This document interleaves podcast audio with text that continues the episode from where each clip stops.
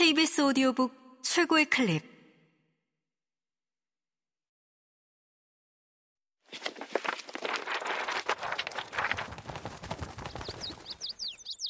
KBS 오디오북.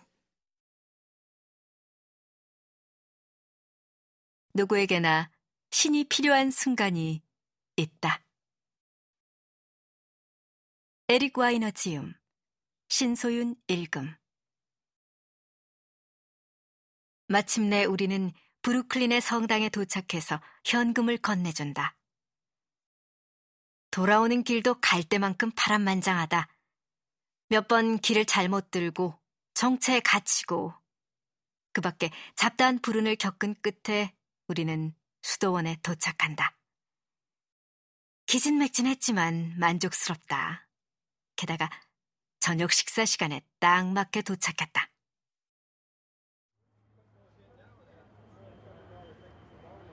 남자들이 쉼터 밖에 줄을 서 있다. 낮에는 그들이 건물 안에 머무를 수 없다.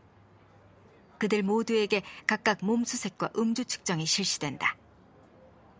사람들은 발을 질질 끌며 카페테리아 안으로 들어가 긴 나무 식탁과 나란히 놓인 긴 의자에 앉는다.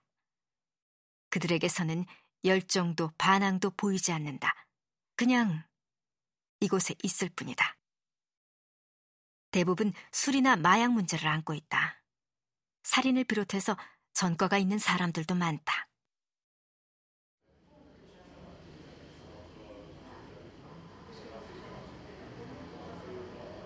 크리스핀 스토사가 감사 기도를 한다.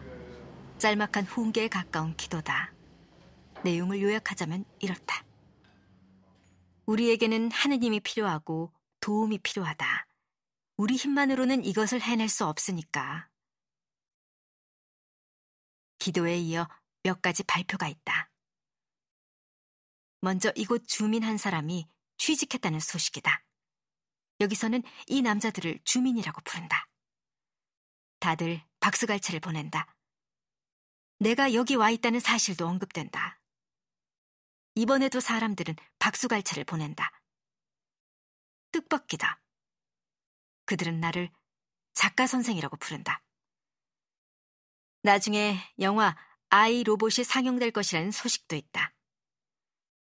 수도사들 사이에서 그 영화를 보여주는 것이 적절한지를 놓고 잠깐 설왕설래가 이루어진다. 적절하다고 한다. 음식은 맛있고 양도 많다. 남자들은 음식을 먹고 이야기를 나눈다. 하지만 그냥 먹기만 하는 사람들이 대부분이다. 식사가 끝난 뒤 수도사 한 명이 짤막한 기도를 드린다. 저희가 진정으로 쉴 수 있게 허락해 주소서, 주님. 아멘.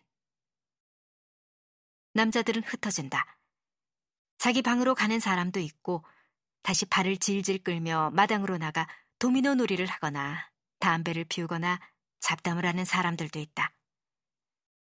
노숙자 쉼터가 이 정도면 최상급이다. 사람들이 여기에 들어오려고 대기자 명단에 이름을 올려놓는 것도 놀랄 일이 아니다.